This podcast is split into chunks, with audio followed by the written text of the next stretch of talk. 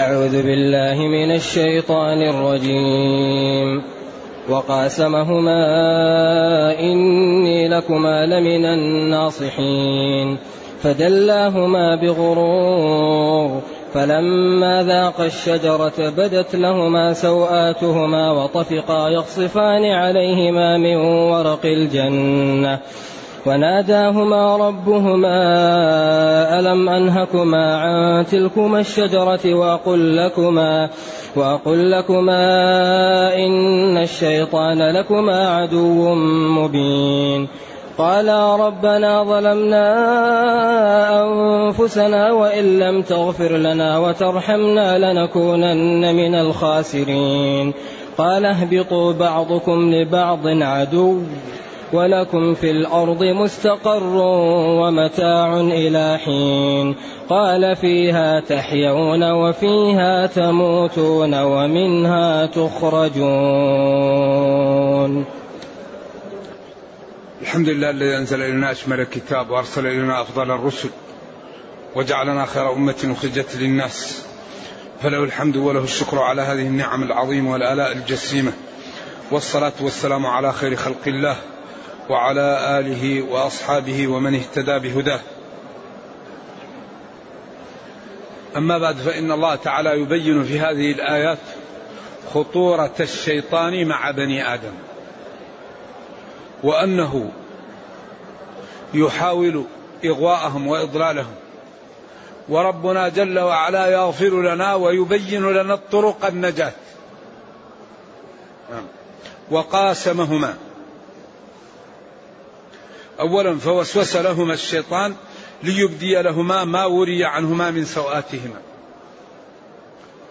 وقال ما نهاكما ربكما عن هذه الشجرة إلا أن تكونا ملكين أو تكونا من الخالدين.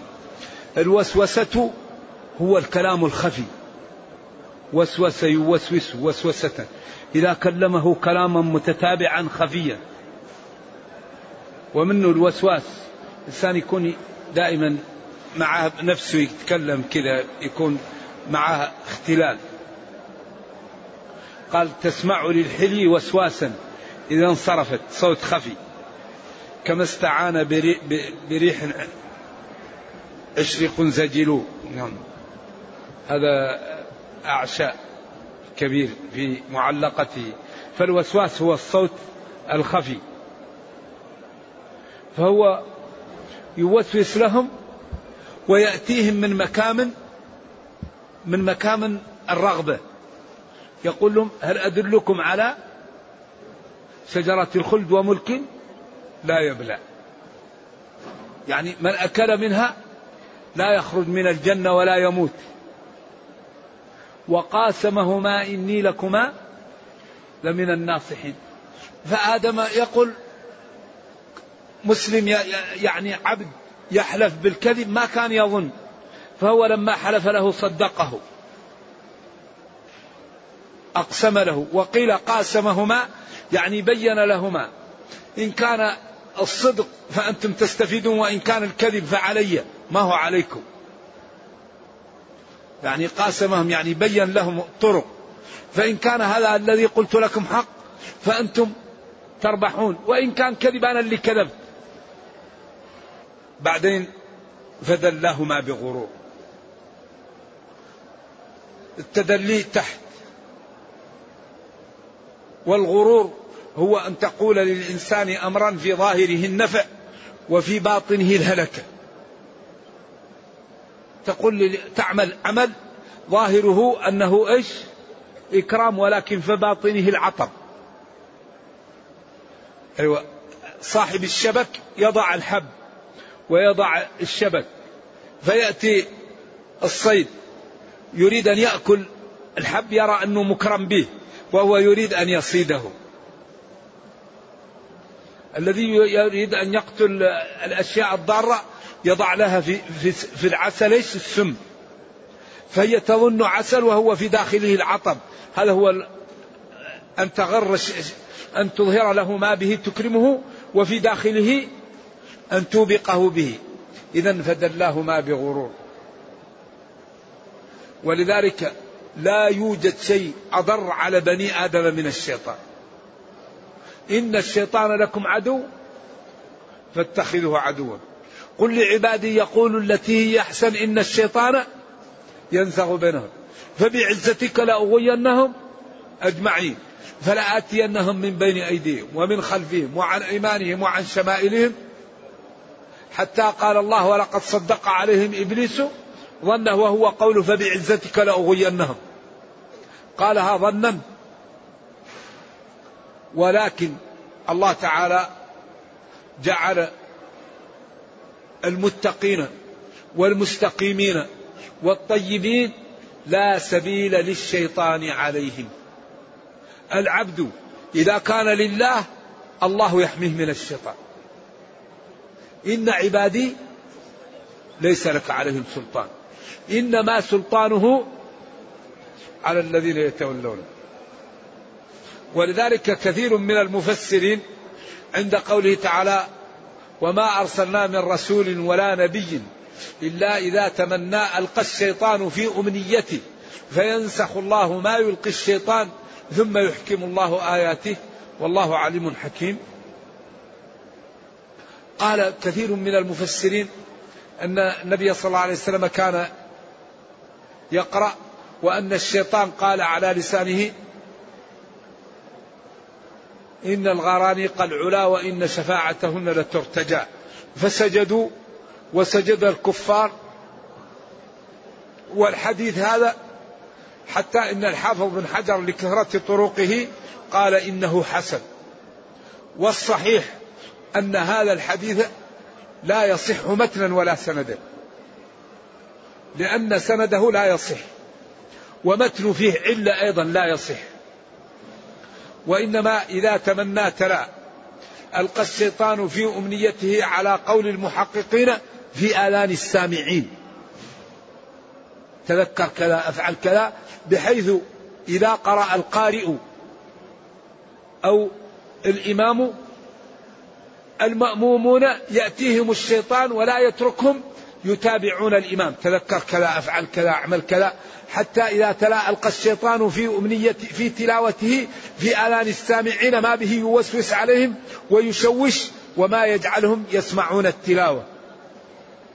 وأكبر دليل على هذا أن الله قال إن عبادي ليس لك عليهم سلطان وأي سلطان أعظم من, من أن يجعل في قراءته ما ليس منها. إذا كان يجعل في قراءة ما ليس هذا أكبر سلطان. والله يقول إن عبادي ليس لك عليهم سلطان. ذلك الذي يحمي من الشيطان هو الاستقامة. إذا يقول وقاسمهما إني لكما لمن الناصحين بما أقول لكم فدلاهما بغرور بهذا القسم. فلما لاقى الشجرة هناك كثير إسرائيليات وكلام بدت لهما سوآتهما وهذا يدل على أنهم كانت سوآتهم مستورة. هل هي مستورة بالنور؟ هل هي مستورة بالستر؟ يعني رقيق لا يرى. هل هي مستورة بالأظافر؟ قيل كان جسم الإنسان كله ملبس بمثل الأظافر. نعم. وقيل بقية الأظافر لتذكره بالنعم وتخوفه من الذنوب. لأن هذا اللباس الذي كان عليه أزيل عنه ولم يبق منه إلا الأظافر بسبب إيش؟ المعصية. فلما لاقى الشجرة وأكلا منها بدت لهما سوآتهما. والله قال له يا آدم أنت وزوجك لكم الجنة كلا من حيث شئتما من أي مكان ولا تقربا هذه الشجرة. هذه الشجرة لا يعلمها إلا الله. لأنها لم تذكر في النصوص وكل شجرة قيل الحنطة الحبة الطلح ما تعرف. زي لون أصحاب الكهف. والشجر الذي عملت منه سفينة إيش؟ نوح. هذا من الذي علمه لا يضر وجهله لا ينفع. إذا أكلا من تلك الشجرة الذي قال لهم ربهم لا تقرب هذه الشجرة.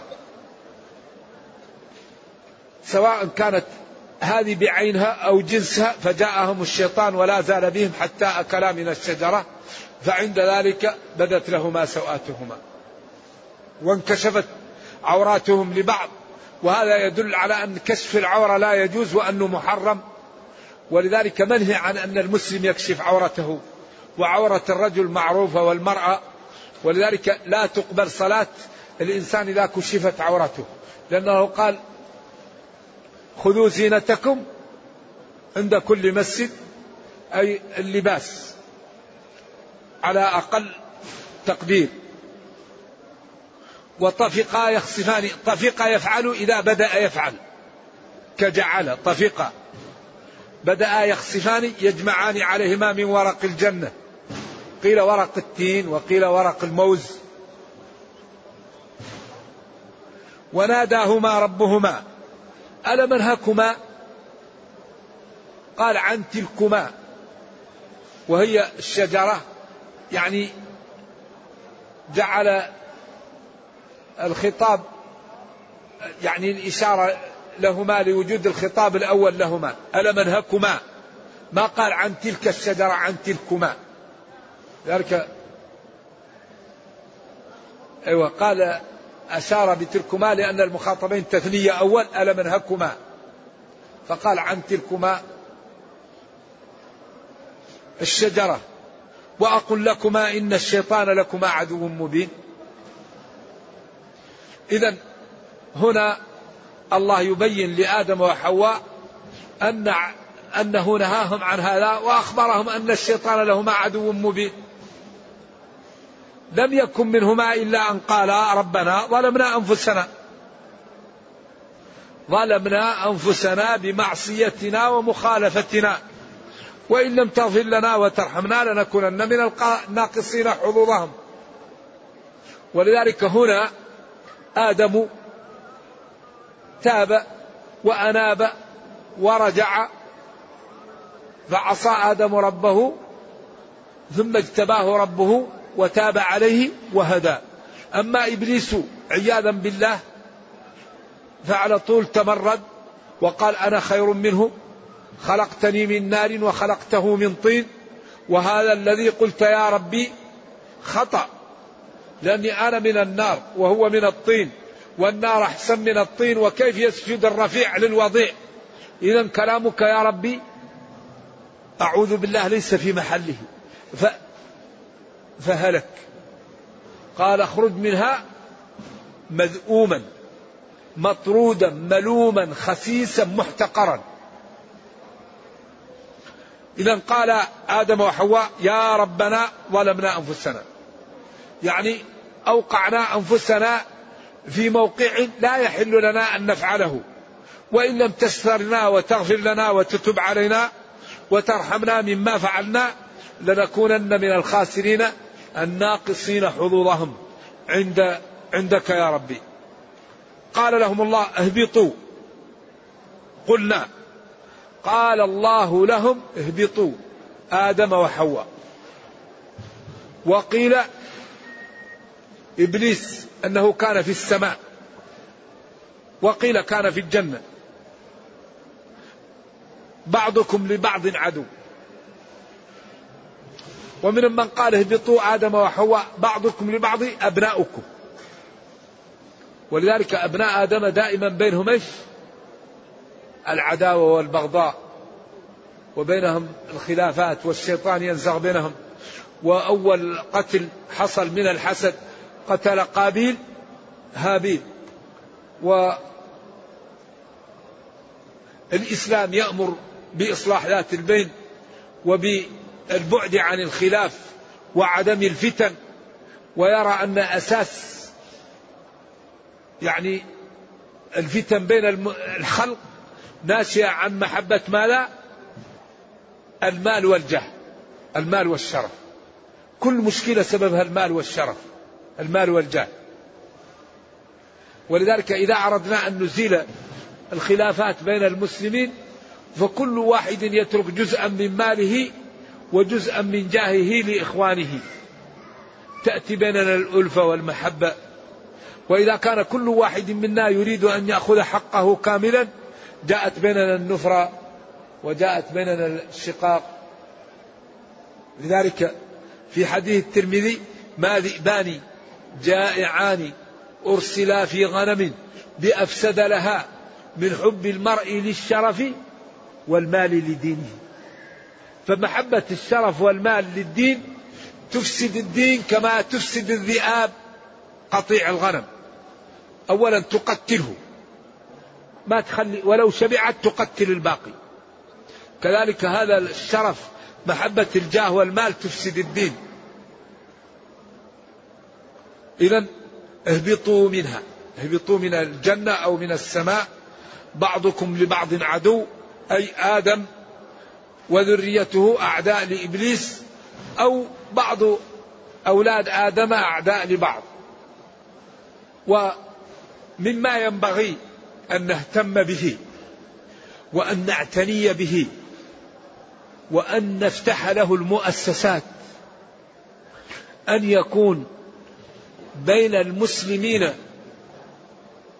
من التفاهم ما به يجعلون الخلافات بينهم منتجة لا تكون سبب في تعطيل العمل وتعويق الإنتاج.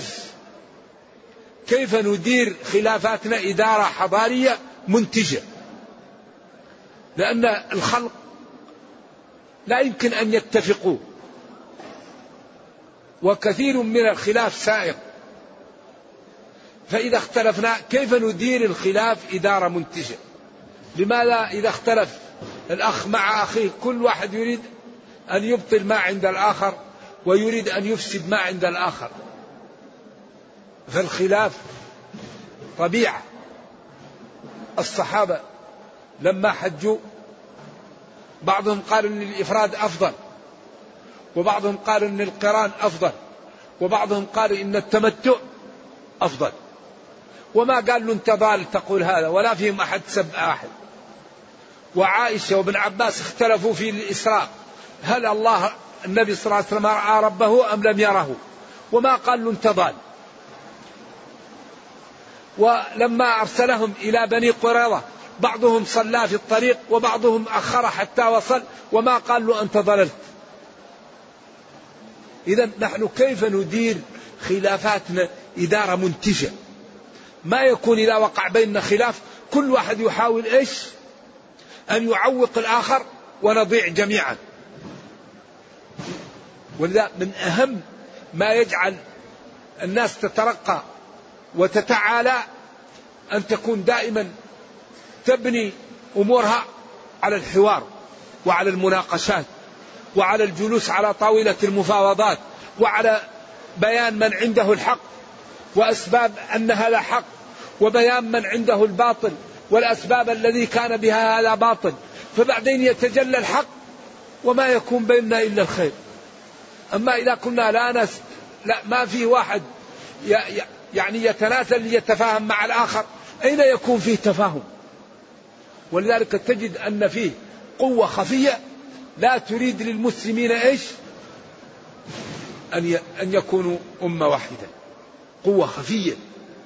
ولذا ربنا يقول ولا تنازعوا فتفشلوا. هنا قال بعضكم لبعض عدو. من أكبر الفشل العداوة. لذلك هؤلاء الروم الحقيقة مدحهم النبي عمرو بن العاصي وقال يأتي يوم القيامة وهم كثير.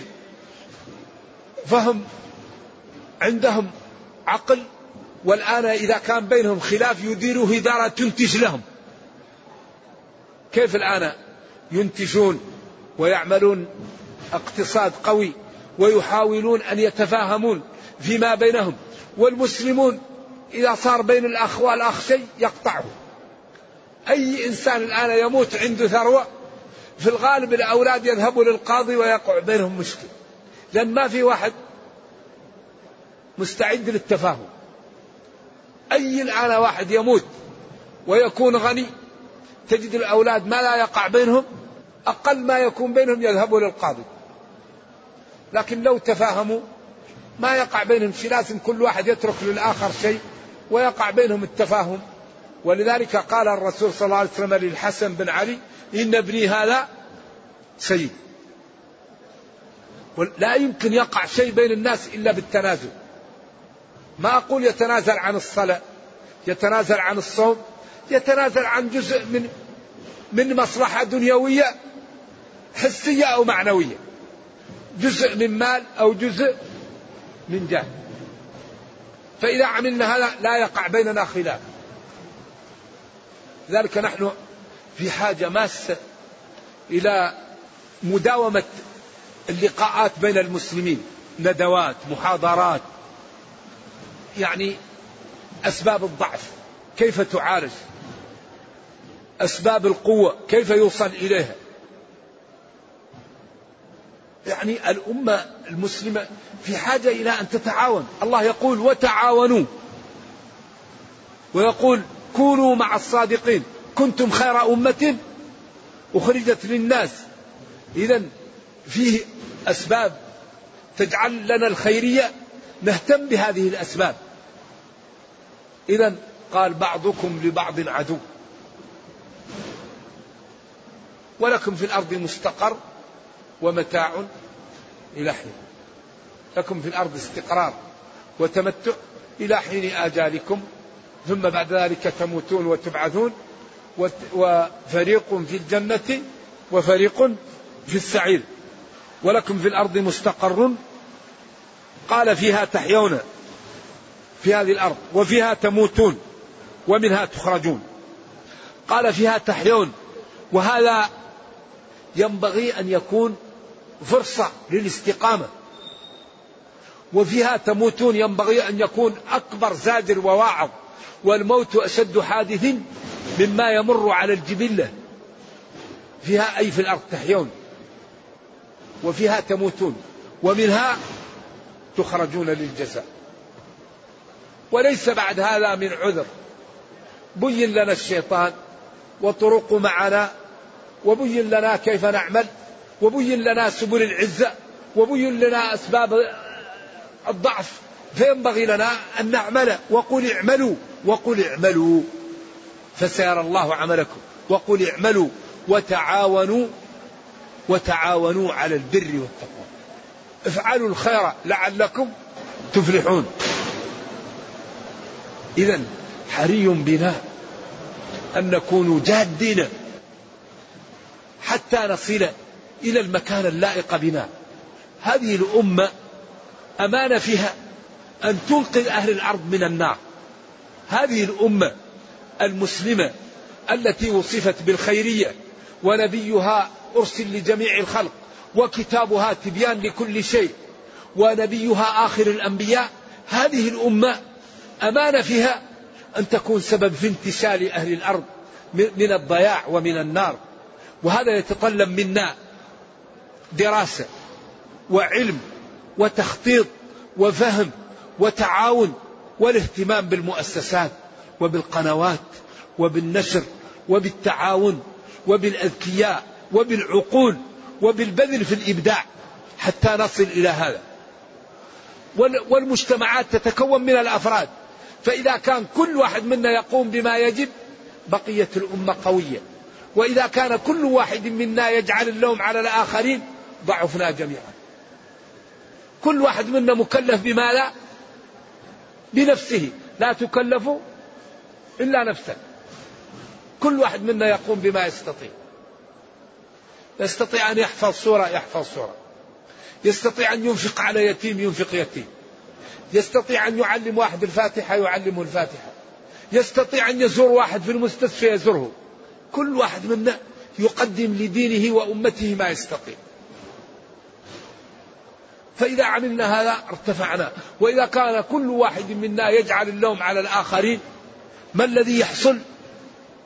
تتقوض الأمة. إذا نحن نحيا على هذا الكوكب ونموت ونبعث. فالحياة هي وقت الزراعة. وإذا مات ابن آدم انقطع عمله. والبعث للحصاد. كل يزرع ما, ما عمل. وهذا أكبر زاجر وواعظ. والحقيقة آه، يعني هذه الأمة التي هي أمة الإسلام والحمد لله في هذا العصر ظهر صدقها وظهر جمال دينها وظهر أن كثيرا مما يقال عن المسلمين كذب واتهام. ولذلك لا يدخل في الإسلام في هذه الأيام إلا المثقفون المتعلمون لشدة التشويه الذي يحصل على الإسلام. لأن الآن أعداءنا طول اليوم يتكلمون عن الإسلام والمسلمين. فأصبح المثقفون يدرسون ويدخلون في الإسلام. ففي فرنسا موريس بوكايس وفي أمريكا حمزة سحنون يوسف. وفي بريطانيا يوسف إسلام. وفي ألمانيا هوفمان وأحمد فندوفر فتجد الآن أن أكثر من يدخل في الإسلام هم العباقرة الذين كان يشوه لهم الإسلام فيدرسون عن الإسلام ويدخلون في الإسلام. فهذا الدين كل يوم يتبعه ناس جدد ونحن حري بنا أن نعطي الوقت لهذا الدين ونفهمه وأن ندعو الناس بالرفق وأن نكون سبب في انتشال أهل الأرض من النار ولا نكون سبب في تنفير أهل الأرض وأهل الكفر من هذا الإسلام. والله تعالى إذا استقمنا على ما أراد منا الله تعالى قادر وكريم يصلح لنا دنيانا وأخرانا. الله كريم ولا يضيع أجر من أحسن عملا. فإذا اجتهدنا واستقمنا وعملنا الله تعالى يحمينا ويصلح لنا دنيانا وأخرانا. نعم. ويقول جل وعلا إن الله لا يضيع أجر من أحسن عملا. ويقول جل وعلا ولينصرن الله من ينصر فحري بنا أن نجتهد وأن ندعو غير المسلمين للدخول في الإسلام بأخلاقنا وبأعمالنا وبإكرامنا للآخرين. والدين الإسلامي جعل جزءا من دخله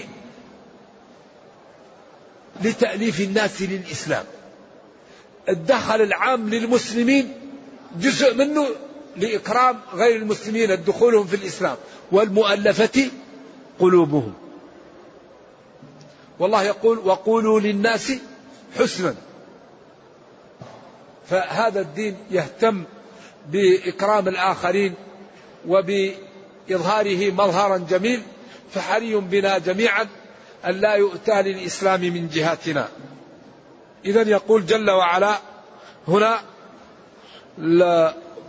قال فيها أي في, في هذا الكوكب وهو الأرض تحيون وفيها تموتون ومنها تخرجون. ثم قال يا بني آدم قد أنزلنا عليكم لباسا يواري سوآتكم وريشا. أنزلنا عليكم لباسا. قال أنزلناه لأن كل الأشياء من المطر والمطر نزل من السماء. أيوة. لأن اللباس يعمل من ماذا؟ من النسيج القطن أو من الخز. وكل هذا يأتي من المطر. يواري سوآتكم وريشا. ريشا ما تتجملون به. سمي ريش لأنه مثل ريش الطائر. يلبس ويتجمل به. ثم قال ولباس التقوى ذلك خير أو ولباس التقوى ذلك خير. أنزلنا عليكم لباسا ويواري سوآتكم وأنزلنا إليكم ريشا وأنزلنا إليكم لباس التقوى أو ولباس التقوى. فسمى التقوى هنا لباس من باب التوسع في العبارة لأن التقي يكون أخلاقه وأعماله كأنها لباس له جميل لأنه لا يقول كلاما خسيسا ولا يتحرك تحركا مريبا. فهو يلبس التقاء والتقى يجمل صاحبه لحسن صفاته كما أن الريش وهو ما يلبس للجمال يجمل صاحبه. إذا أنزلنا عليكم لباسا وهو هذه الثياب التي تستر عوراتكم. وأنزلنا عليكم أيضا ريشا ما تتجملون به من الثياب التي تصنعونها كالريش يجمل به. ثم بين لهم قال ولباس التقوى ذلك خير. أو ولباس التقوى ذلك خير. لباس التقوى هو ما يكون عليه المسلم من أخ من الأخلاق الحميد والآداب الجميلة فإنه كأنه يلبسها. لا ينظر نظرة ولا يتكلم كلام غير طيب ولا يفعل غير طيب فتراه كأنه جعل التقى درعا أو ثوبا أو عباءة لبسها. بعدين قال وهذا الحقيقة يبين أن التقوى أحسن وأنفع من اللباس والريش لأنه قال ولباس التقوى ذلك خير ذلك من آيات الله لعلهم يذكرون. ذلك المذكور المبين من آيات الله وبراهينه على صدق نبيه ووحدانيته. لعلهم يتأملون فيتذكرون أن ما هم عليه باطل وأن ما جاء به محمد صلى الله عليه وسلم وأمرهم باتباعه هو الحق.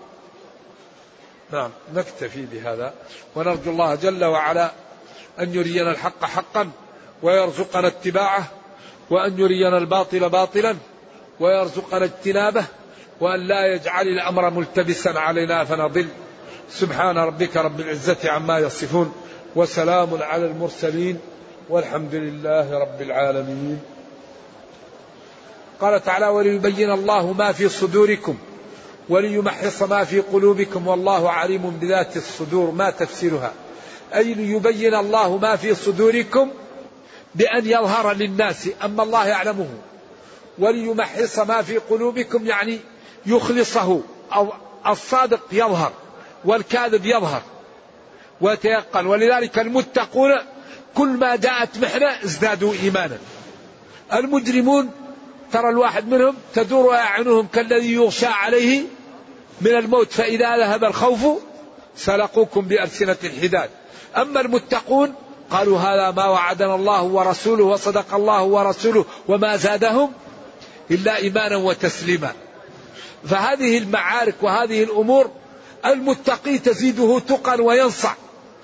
والمنافق والكذاب تفضحه وتكشفه. إذا وليمحص الله ما في ليبتلي الله ما وليمحص ما في قلوبكم. والله عليم بذات الصدور. لا يخفى عليه شيء ولكن هذا ليظهر وتكون الحجة والأمور عليه. نعم. وما الخلاف فيما في القلوب والصدور؟ هذا تغيير الأسلوب. هل يقول هل تفقد الشياطين في رمضان تكثر إيش؟ الغواية في رمضان. فهل من شياطين الجن من شياطين الإنس؟ كيف نتمثل الدين في حياتنا على أحسن وجه؟ على كل حال الشياطين تصفد ويقل ضررها.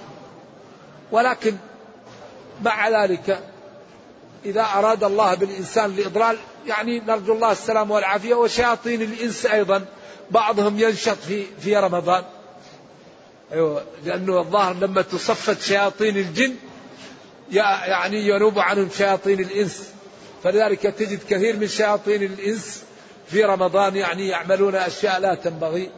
وهذه فرصة للمسلم لأن هذا موسم من مواسم الخير. ونحن عندنا تجارة مع الله. من ذا الذي يقرض الله؟ إن الله اشترى. فالعقلاء ما يضيعوا رأس مالهم. رأس مالنا أعمارنا. فينبغي أن نربحها؟ وهذا الشهر شهر كريم وفيه الخير. فينبغي لكل واحد منا أن يجتهد في الخير يكثر من قراءة القرآن ومن الاستغفار ومن التوبة ومن أعمال الخير ويتعرض لليلة القدر. وهي في هذا الشهر. وفي العشر الأواخر في أوتارها. هذا أحد الإخوان جزاه الله خير يحب إخوانه نبه على ثلاث نقاط مهمة. النقطة الأولى يقول ظاهرة عدم إفشاء السلام. ألا أدلكم على شيء إن فعلتموه تحببتم ألا أفشوا السلام بينكم. الإنسان إذا قال لك السلام عليكم تطمئن. إذا مر بك ولم يسلم تتوجس منه. الملاحظة الثانية عدم إقامة الصفوف في الصلاة. لو تسوين صفوفكم أو يخالفن الله بين وجوهكم أو قلوبكم. هذه أيضا مهمة. الملاحظة الثالثة وهي كثرة ظاهرة المرور بين يدي المصلي. وينبغي للمسلم إذا سلم أن يقف ثلاث دقائق أربع دقائق حتى لا يمر بين يدي المصلي. وينبغي للمسلم إذا أراد أن يصلي أن يضع, يضع ساترة أو يقف أمام جدار ولا يذهب بطريق الناس ويصلي يؤثم نفسه ويؤثم الآخرين. فينبغي الحقيقة وتعاونوا على البر. من التعاون أن أحدنا لا يصلي في طريق الناس. ومن التعاون على البر أن أحدنا لا يمر بين يدي أخيه وهو يصلي. نعم. هل البنت تستحق؟ نعم. البنت يذبح عنها واحدة والولد تذبح عنه شاتان. البنت تحلق كالولد. عند الميلاد يحلق الولد والبنت يحلق رأسه. يقول يريد منهجية في التفسير. يعني الذي يريد أن يدرس يذهب لشيخ ويبين له طريقة الدراسة. والدراسة ما هي تمني وتشهي. الذي يريد أن يدرس يبدأ يدرس. وكل يوم يأخذ ويراجع. والعلم يؤخذ بست نقاط الذكاء والحرص والاجتهاد. والتفرغ التام وصحبة الشيخ وطول الزمن. لن تنال العلم إلا بستة. الذكاء الحرص الاجتهاد التفرغ. صحبة الشيخ طول الزمن. وأرجو الله لي ولكم التوفيق. السلام عليكم ورحمة الله.